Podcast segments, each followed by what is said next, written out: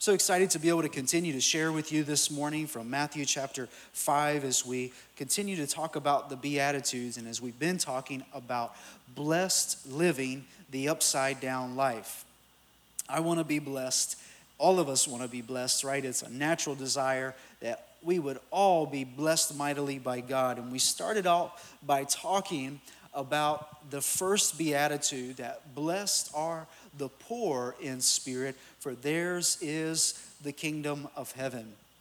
And this kind of gave us a foundation, really, of how we would develop uh, through this. As we're learning that we, we go through these beatitudes that they're stepping stones. They are like stairs. One builds off of another. And they are all a pro- part of the process of formation in our lives.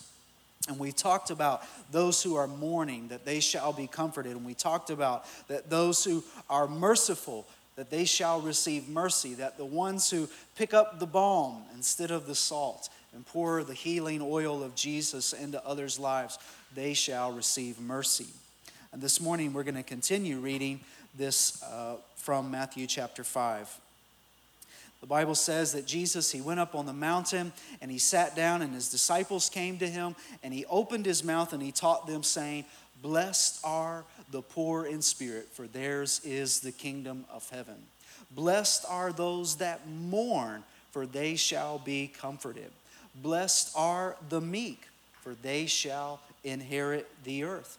Blessed are those that hunger and thirst for righteousness, for they shall be filled. And blessed are the merciful, for they shall receive mercy. And as we're going to talk about today, blessed are those or that are pure in heart, for they shall see God. Blessed are the pure in heart, for they shall see God.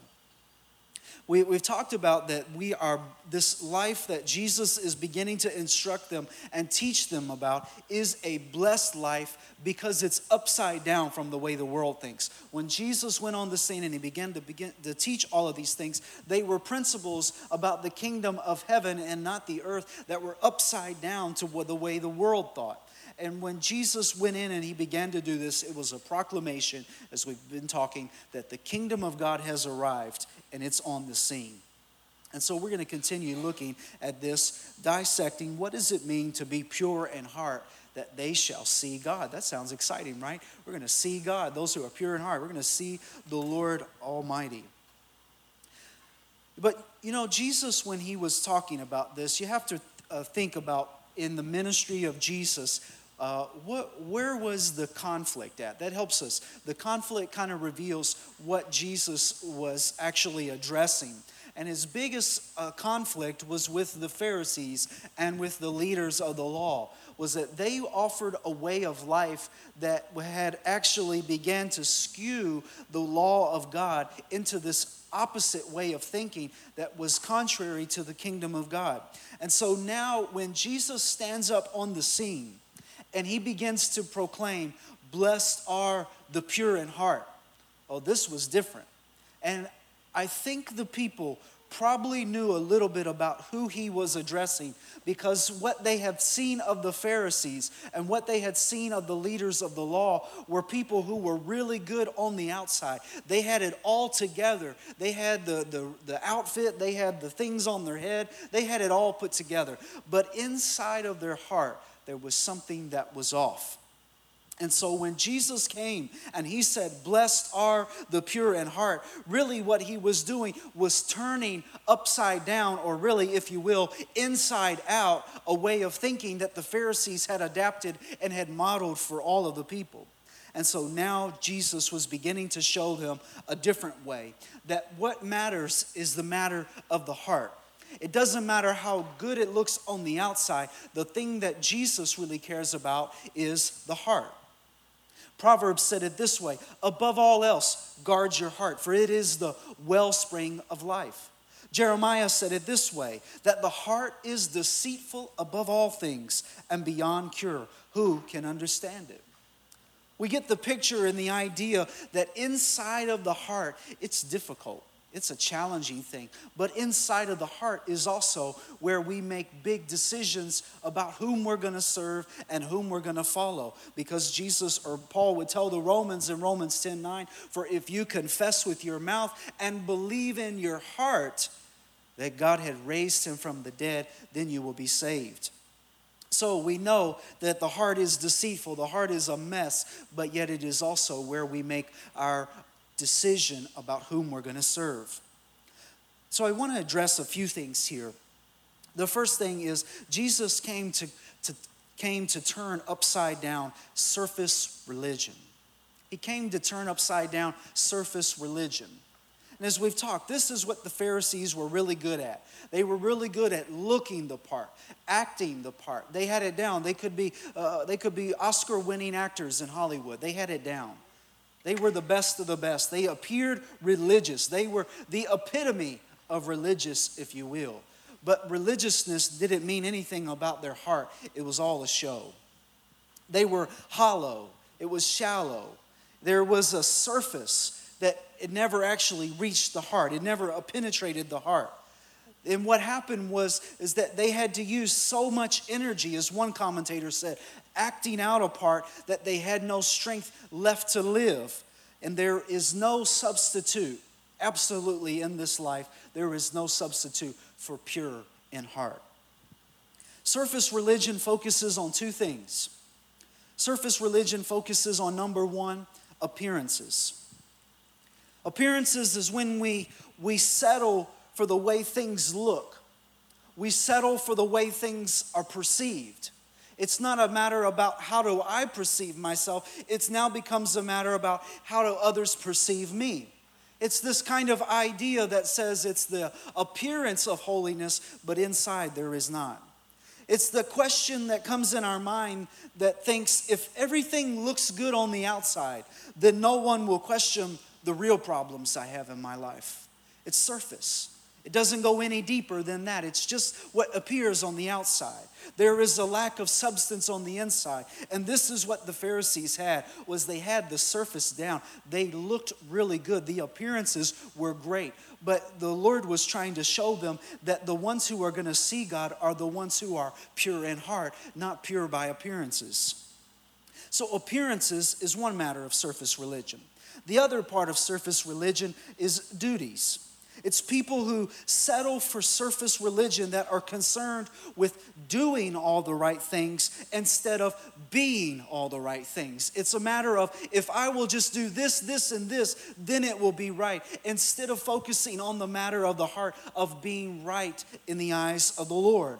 It looks good. It, it, we, we get the idea that if I'm doing all the things right, then somehow I'm right but in the eyes of the Lord, the thing that really matters is pure in heart, the motives. Somehow, the people who get focused on duties that they've been led to believe, somehow, some way along, along the way, they've been led to believe that some outward actions actually lead to some kind of blessing on their life, or that they have to do all of these certain things to appease God through, by their doing them. But that's called salvation by works, and that's not what the Bible teaches. The Bible teaches that we're saved by grace and grace alone. It doesn't matter how many good things you do in your life, that doesn't guarantee that you're gonna, that you're gonna have reconciliation with the Lord. The thing that matters is, is the heart. And the Pharisees, they had these surface religion down. They were good with appearances and they were good with doing all the right things. As a matter of fact, if you take some time and you read the Sermon on the Mount, you'll discover that what Jesus really was trying to do was overthrow surface religion. He would go on and address the Pharisees head on. He would talk, he would call them out and say, These guys, they stand on the corners and they pray these long prayers, but their prayer doesn't mean anything. They go on and they fast. They put all these things on them to make themselves look like they've done something great but they haven't done anything. And really, what Jesus was trying to do was to show them that what surface is on the outside is not what matters, it's what's in the heart. Uh, but fortunately, what happens is, is sometimes in a 21st century America, we've become consumed with the way things appear about our lives. We have created a culture of perception. What do I mean by that? I mean that in the sense that we, we, are, we live in a digital world that we're able to control what people see about our lives right? We, we post what we want on Facebook. We post what we want people to see on Instagram. It's a matter of controlling perception about ourselves. And unfortunately, one of the side effects of that is, is that it sometimes affects our faith. That we try, in a sense, to control what people see, that it affects their perception of us. But inside, we lose the focus of our heart. This is a dangerous path to go on because what will happen eventually is what Jesus eventually would call out in the Pharisees and the appearances and duties both they lead to this thing called hypocrisy. And you see, hypocrisy is when the outside doesn't align with what's going on in the inside. It's when everything is appearing one way, but on the other side, it's not the same. And Jesus would go on to call out the Pharisees even more so in a later sermon of his. And he would tell them, He says, You focus on the outside of the cup. You make the outside of the cup look real good. It reminds me of going to a restaurant and they bring you a cup that, you know, maybe it's a self serve thing and you go to fill it up. And but then you look on the inside and you realize that thing is dirty. It looks good on the outside, but how many people are going to use that dirty mug? No, you're going to take it back and get another one. And this was the, uh, the flaw of the Pharisees, what they focused on the outside. He, he called them, he said they were full of greed and self indulgence. He would go on to say later on that they were like whitewashed tombs. Basically, a tomb that it looked really good on the outside. It was polished, it was beautiful, but inside was full of dead men's bones. And he said to them, He said, You also on the outside, you look righteous to others, but inside you're full of hypocrisy and lawlessness. You see, there is nothing worse today for the testimony of the gospel. There is nothing worse in the church than the stench of hypocrisy. Oh man, what a how does that testify about our Lord? How does that testify about our Jesus? When we represent one way on the outside, but on the inside, it's a totally different story. You see, the thing about a hypocrite is, is that they also share this sense of obsession about perception. They're so obsessed with the way things are on the surface of their lives that they tend to be obsessed with how things look on the surface of other people's lives. And so what happens is, is they, get, uh, they get caught up with pursuing other people's flaws and other people's failures instead of looking at their own heart. And Jesus warned about it this way. He said, Be careful trying to point out the splinter in somebody else's eye when you might have a log coming out of yours. You see, this is a, a thing in our lives that where we get caught up with looking at everybody else that we stop we forget to examine our own lives. We've got to be careful about pointing out other people's flaws and failures. We've got to be careful of being critical about Christians who fall down and stumble. Oh Lord, uh, Lord, Lord, give us mercy that that would never be us, right?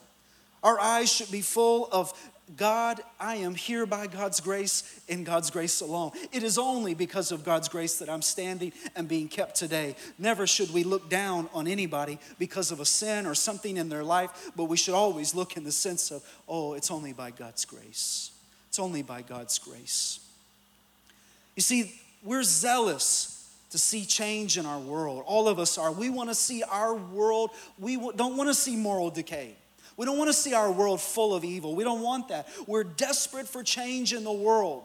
We're desire to see that. But listen, if you really want to see change in the world, if you really want to see our world transformed with Christ, I can tell you that it first starts by getting our own lives in alignment with the Father, by becoming pure in heart with God. Because then what happens is, is then we begin to model a life that looks like Jesus. And if the world is ever going to be changed, it's not going to be by seeing Charlie on the street, it's going to be by seeing Jesus on the street. So God let it be that our hearts would be transformed and then inflict change as Jesus is seen in our world. The, the covenant began to change after a while that Jesus would address with them. As he began to talk to them about this, uh, this shift to the heart, is that he would begin to tell them that I'm going to write my laws on their hearts. There's no question. I'm going to make it sure that it's in their hearts and I'm going to write it on their minds. and he was beginning to tell them about how the gospel is going to be experienced. That the life giving power of the gospel, it is not experienced from the outside, it's experienced from the inside out. That's how it happens. Many times we worry about the way people look and how they come into the, all of these things, all of these qualifiers to get to the faith. But really, if we look at the essence of what Jesus preached about the gospel, it all starts with the heart. And then, when transformation happens on the inside, then it happens to transform a lot of other things. The life giving power of the gospel, it starts from the outside, it starts from the inside out. So let's go on to this next part. Jesus began to tell them that the blessed are the pure in heart, for they shall see God. Isn't that exciting? See God. But one wonders, how do we see God? How do we see God? How do we look up and see God? How do we put our eyes upon the Lord? John chapter 1 said it this way that no one has ever seen God. That's interesting. Exodus 33, when God was about to pass before Moses as he was wanted to see his glory, the Bible says that uh, the Lord responded to Moses, You cannot see my face, for no one may see me and live. One commentator said it this way that just as the human eye is blinded and possibly destroyed by gazing at the full light of the sun, so the spiritual eye cannot behold God in his fullness. Think about it. When we all get to heaven, there is not going to be a sun, there's not going to be a moon. Who's going to be the light of heaven? God Himself. So it makes sense that this is what the Bible is teaching us. But yet, the Bible is giving us a, a, sense that we shall see God. How does that supposed to be? One said it this way that when people's hearts are pure, then their eyes are open to the fullness of who God is and his righteousness wherever he may appear. This is a comfort that Jesus wasn't necessarily promising. That as you read the Beatitudes, the comforts that he implies, that he says, Blessed are the poor, in spirit, for theirs is the kingdom of heaven. Blessed are those who mourn, for they shall be comforted. Yes, there may be a, an implying of a future heaven that would bring all of those comforts, but there is also a comfort for here and now, not necessarily later in a, in a later life. That even now, blessed are the pure in heart for they shall see God.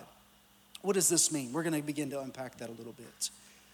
The Bible shows us over and over again throughout the lives of many people throughout the Bible, over and over again, that when we see God, when we behold the fullness of God, when we look at God, we are changed not just changed, we are transformed. We are made a different person. I remember the day that I met Jesus in my life. My life was transformed. He made me a different person. I didn't want the same things I used to want, I didn't want to do the same things I used to want to do. My life was transformed. And we see this same principle throughout many in the Bible. The Bible talks about Abraham that he stood and he talked with the Lord and he began to call himself nothing but dust and ashes.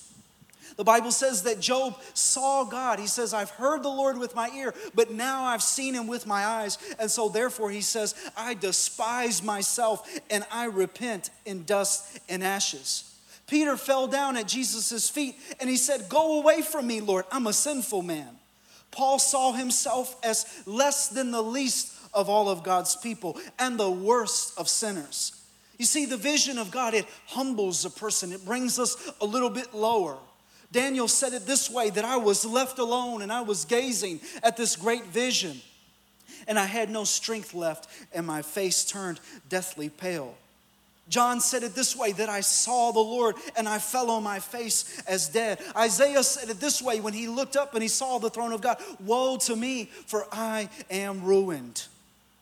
You see, when we gain a fresh vision of God, when we behold who God is, we also grasp a fresh understanding of who we are, that we are sinners, that we come from nothing, but it is by God's grace that we have been saved. We begin to get this perception of really who God has made us to be, that apart from the Lord, we are nothing. And as Peter preached in his sermon, in Him we have our being, in Him we move and have our being.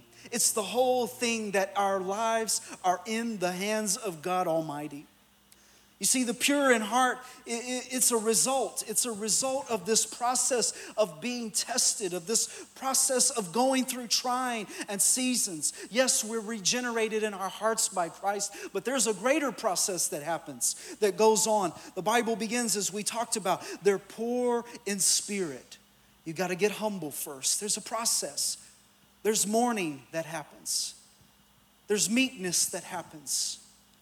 There's a desperation and a hunger and a thirst that comes. And as Job said, that when he was tried that by fire, his heart would come forth as pure gold.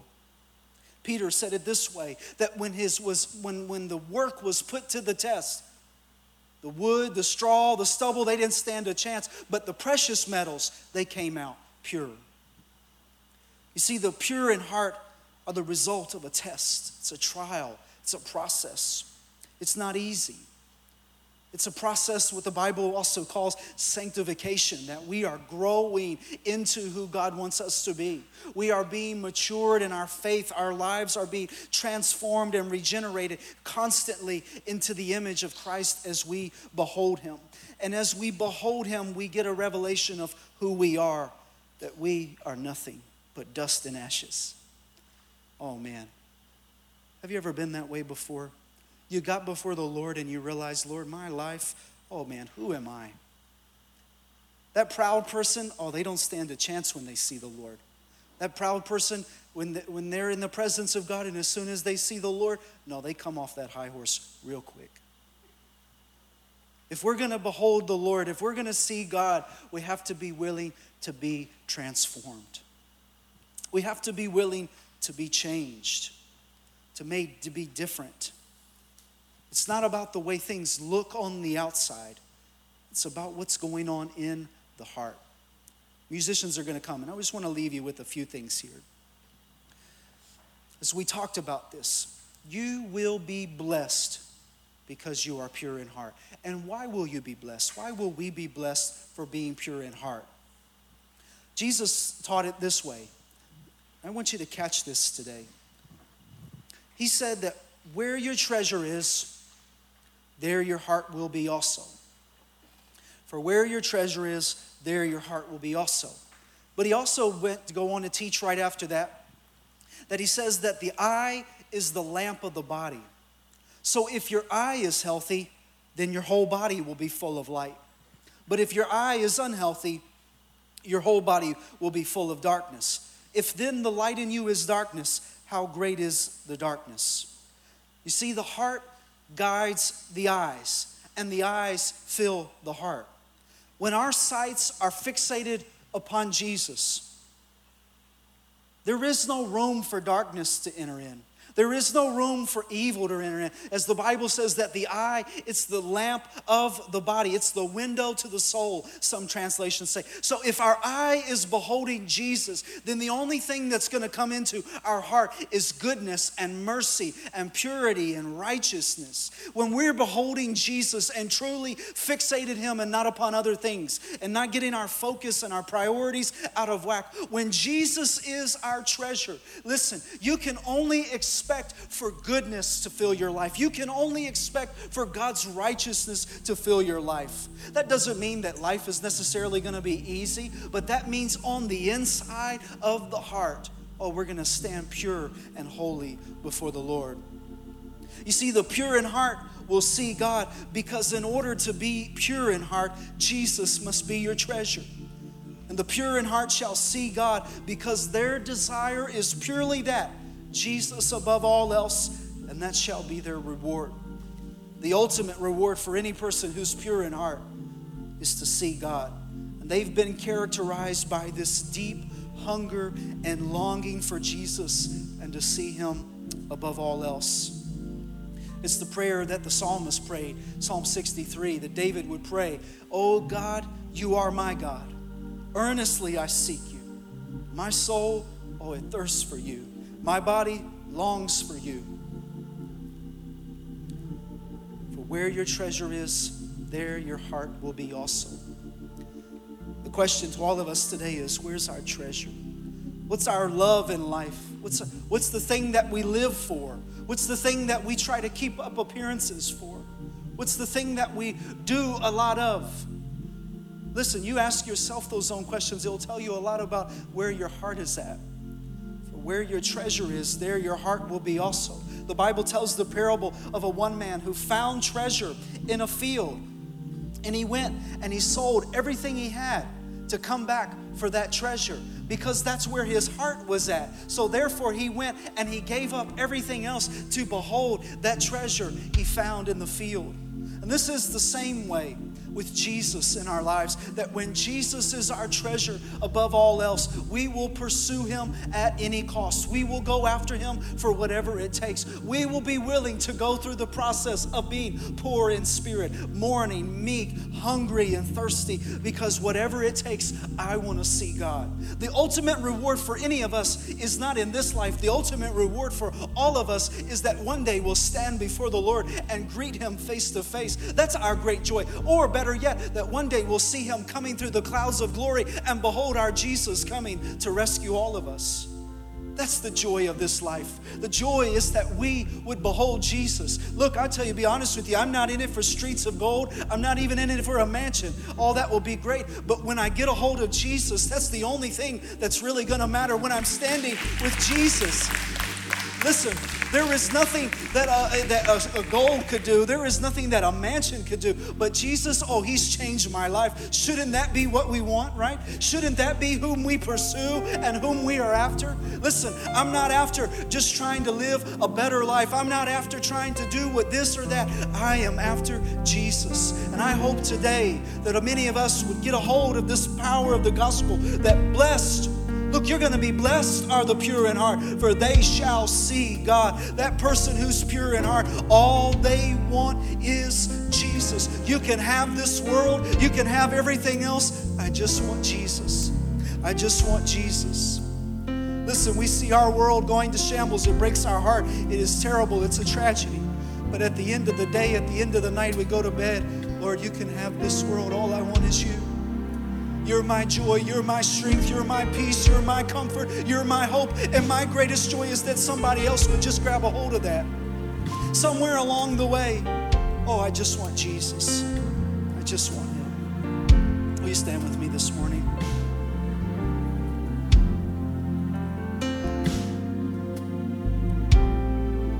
I want to invite you today. I tell you about all this because I want you to discover the hope. Maybe you've never discovered the hope that you have in Jesus today. You've never been transformed by His love. Oh, how He desires to transform your life, how He desires to make us different. It starts from the inside out, it starts by God working on our hearts. It's not going to happen necessarily overnight. It might, I don't know. But the transformation happens with Jesus, it starts with Jesus. If you'll come to Him, you'll call out to Him you'll pursue Him above all else, I can tell you, we'll all be a great work in progress. And we're going to have the ultimate reward. Yeah, we're going to see God here. We're going to behold the vision of God in our lives right now. But one day we're going to have even a greater reward. And I want to invite you today. Would you close your eyes with me?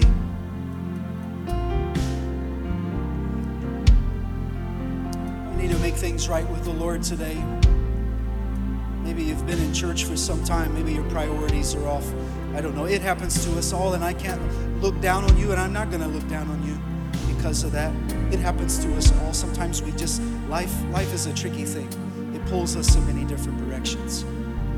But there's nothing like being pure in heart because you're going to behold God. Today you need to make your life right with him you just turn your eyes to Him this morning and call to Him? Maybe you need to kneel where you're at. Maybe you need to lift your hands. That's all right. Blessed are the pure in heart, for they shall see God. Lord, today I want to pray for my friends today. We want to make things right with you, Lord.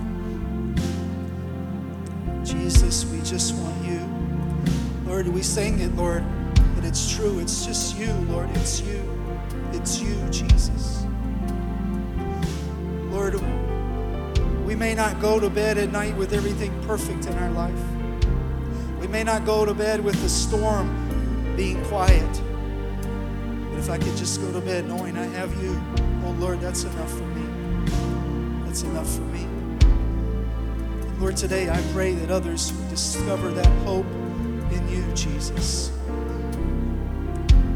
Lord, that you would become their all in all, their treasure, Lord. They would know you are there for them, Lord, that you love them with an everlasting love. And Father, today we all come before you, Lord, as the Holy Spirit is at work in our hearts, making us new, transforming us, regenerating us. We pray today, God, forgive us of our sins, Lord.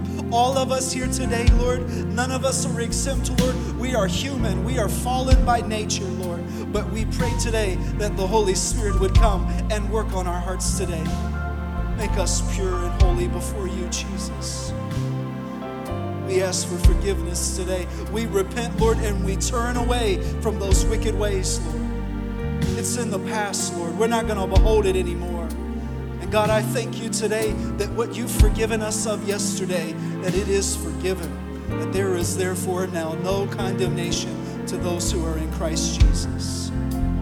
So, Lord, would you become our pursuit? Would you become our greatest love today, Lord? I pray we would just fall greatly in love with you this week, Lord. I pray, God, we would just have times, Lord, where we melt in your presence and we just sing your name, Jesus. All we want is Jesus, Lord. All we want, Father, as a church is for people to meet Jesus, to know Jesus. Lord, forget about the name on the door. Forget about our names, Lord. If they'll just leave here knowing you, Father, then that's enough.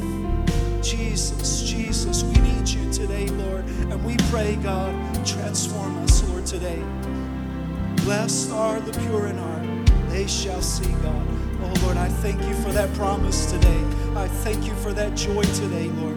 We're going to behold you face to face, Lord. We're going to behold you today. You need to pray today, feel free to pray at your seat. Kneel, lift a hand. The choir's going to sing. But pray this morning. Call to the Lord. Be in relationship with Him as we sing today.